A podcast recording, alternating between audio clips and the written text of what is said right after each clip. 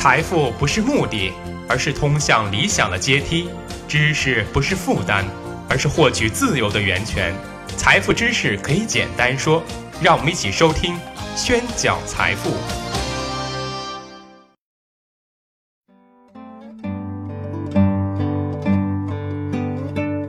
欢迎大家收听《宣讲财富》，我是张宣成。有这样一个关于保险的小段子，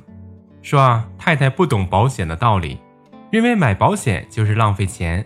先生呢，跟太太解释说，买保险是为了你和孩子好，万一有一天我出意外了，你和孩子会获得一笔不菲的钱，你们后半生就有了保障了。可是太太想了想，反驳说，要是你不出意外怎么办呢？通过这个小段子啊，可以看出我们平时理解的保险呢，都是狭义上的保险，也就是商业保险。投保人向保险公司支付保费，保险公司呢，根据合同约定的可能发生的事故，负有支付保险金的责任。当然，商业保险的对象除了人还有物，如汽车保险、房屋保险都属于商业保险。投保内容呢，主要会涉及到财产有关的利益、责任、信用等。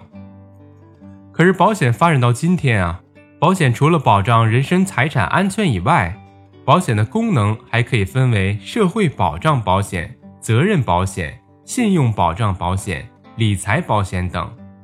那我们今天呢，就着重聊一聊保险的理财功能。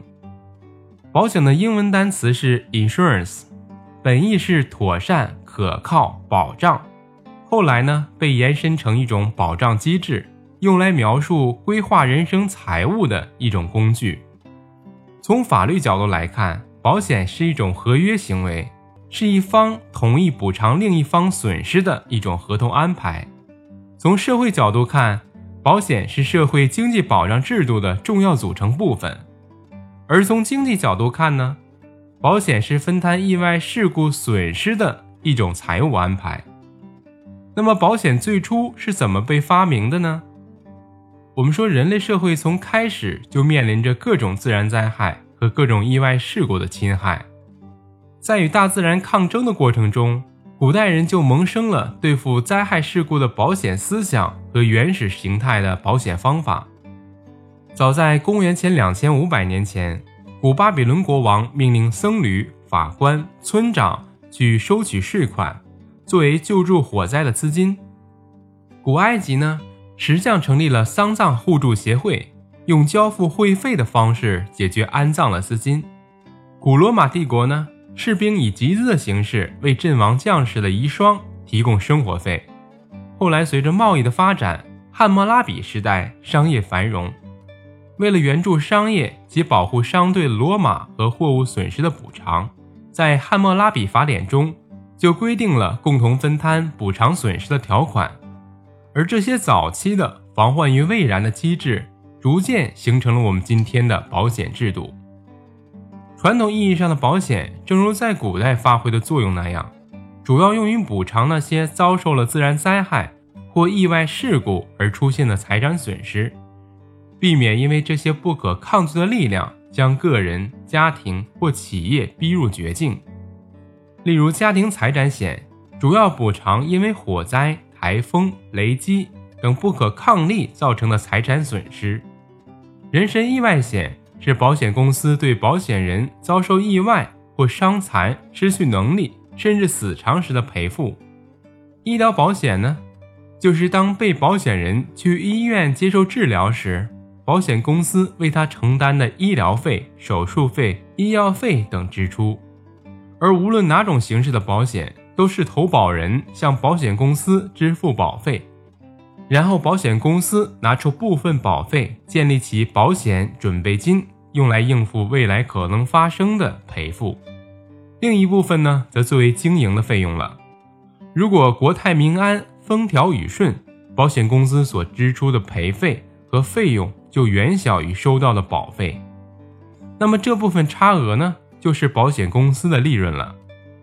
而随着利润的增多，保险公司开始琢磨更大的生意了，这就是保险投资。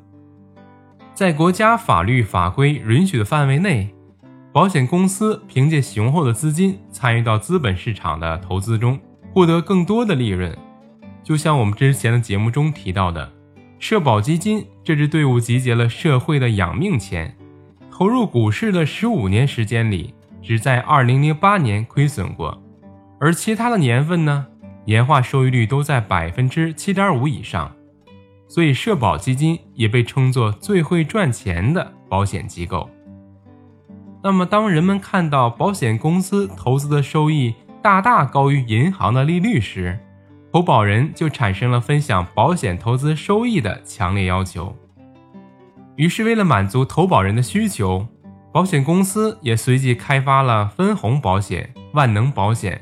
投资连接保险等新型的保险品种了。而这些保险呢，除了具备传统保险功能以外，同时还具备理财投资功能。例如平安人寿的分红保险，一千元起投，没有年龄限制，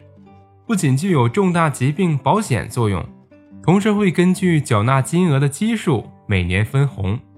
年保理收益呢在 百分之二点二五 以上，直到九十九周岁。